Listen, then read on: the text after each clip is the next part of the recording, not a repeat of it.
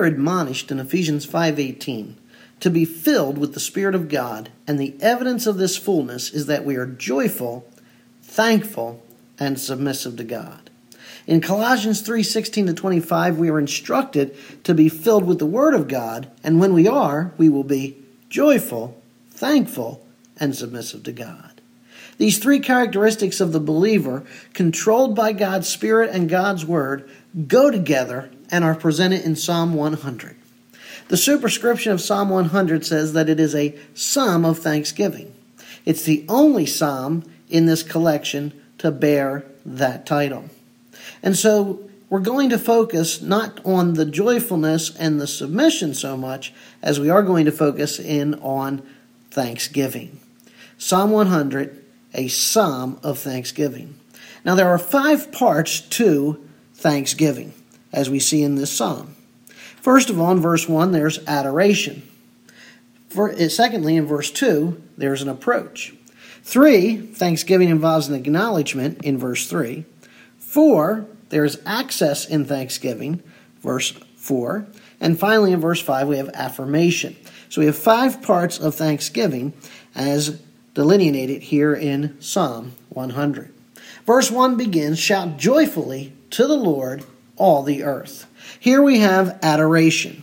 So when we talk about thanksgiving, thanksgiving involves adoration. We're summoned into God's presence.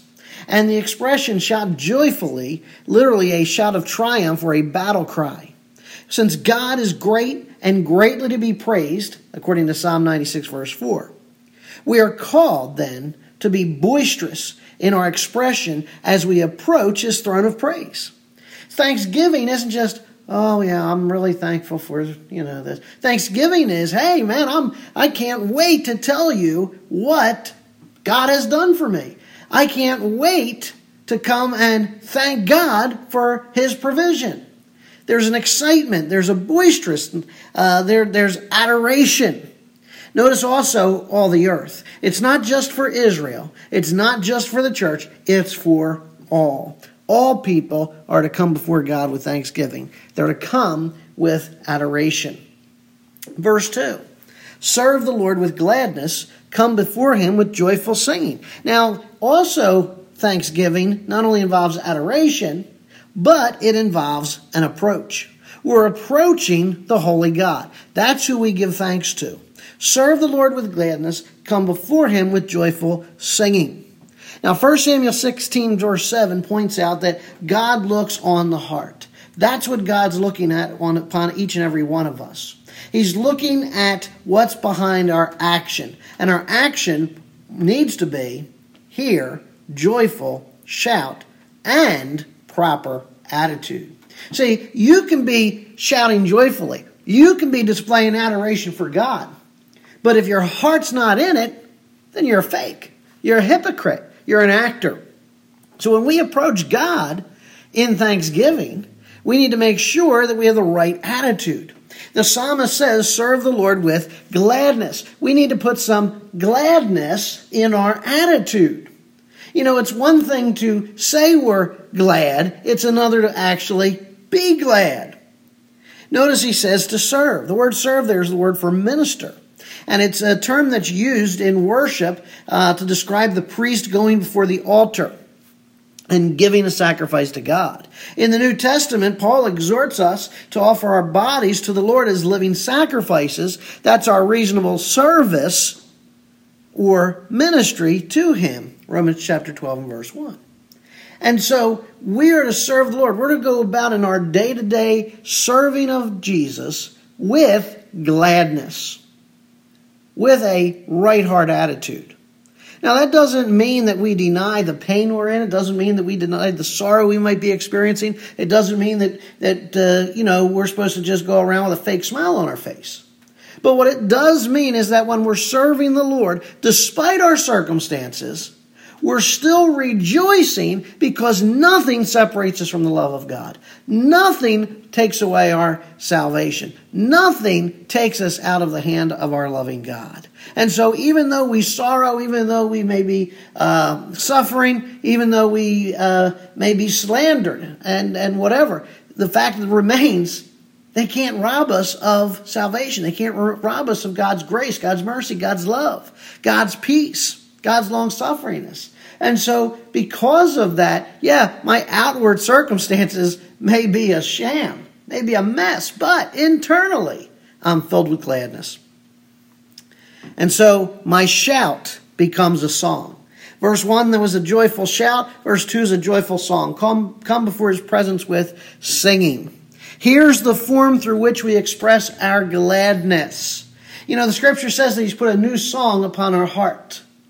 So every believer should be able to sing in some form or fashion their gladness. Now, again, this doesn't mean that every Christian has a wonderful voice.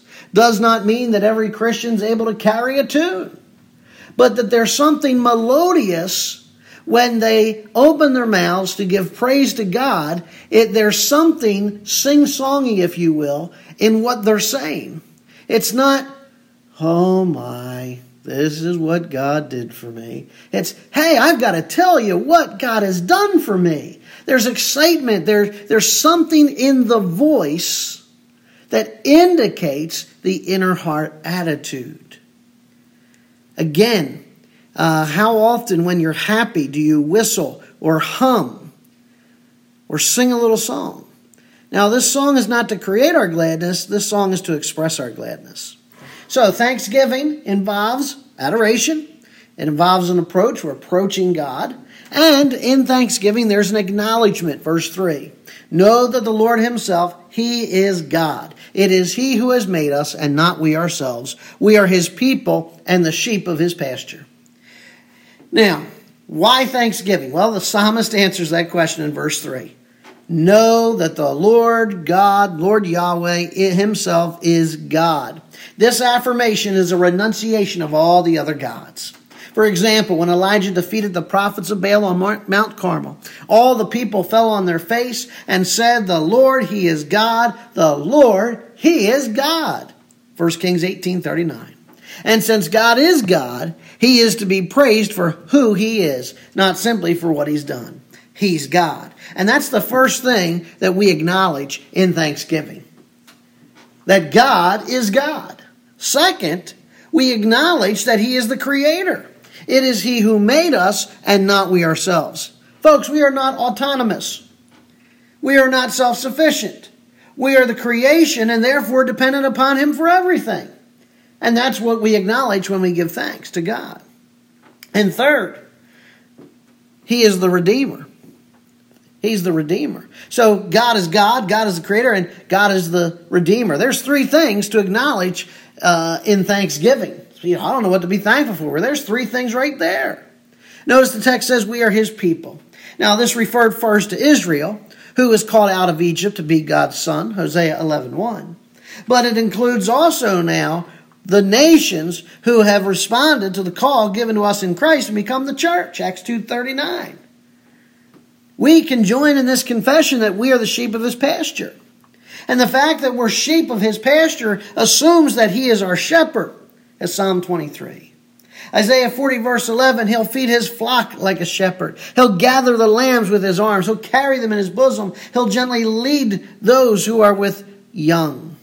Now, that's what Jesus does as the Good Shepherd who lays down his life for the sheep. And so, think for a moment, perhaps even more for, than a moment, but meditate on what does it mean that God is God. Meditate on what does it mean that He's the Creator. Meditate on what does it mean He's the Redeemer. Oh, Lord, I want to thank you that you are God. That's great. But expand on that. Well, I want to thank you that you're God, and that means you're the mighty one, and because you're the mighty one, there's nothing too hard for you. Okay, now, now you're now you're working through that. Keep adding to that. Keep meditating on that. Meditate on the fact that He's the creator. What does that mean? Well, I thank you, Lord, that you're the creator, and because of that, you have sustained everything in this world. You hold this entire world together. Now that's comforting, especially when it appears like the world's out of control. World only goes so far because He has it in His hand. He's our Redeemer. Meditate on that. What does that mean? Well, I can thank him that he's my redeemer, and that means he has saved me from sin. He's saved me from hell. He's kept me out of the lake of fire. He's adopted me. He's made me his child. He's redeemed me, justified me, going to glorify me. Thanksgiving also involves access, verse 4. Enter his gates with thanksgiving and his courts with praise. Give thanks to him. Bless his name. Now the scene shifts to the temple. God is enthroned as king. He's living in his palace like any other monarch. That's what the temple is, his palace. And filled with joy, the worshippers begin ascending the temple. And as they go through the outer gates, they're exhorted enter into his gates with thanksgiving. You don't dare come into God's presence without having something to give God thanks for. Think about that. Every time we approach God's presence, we're to come with thanksgiving.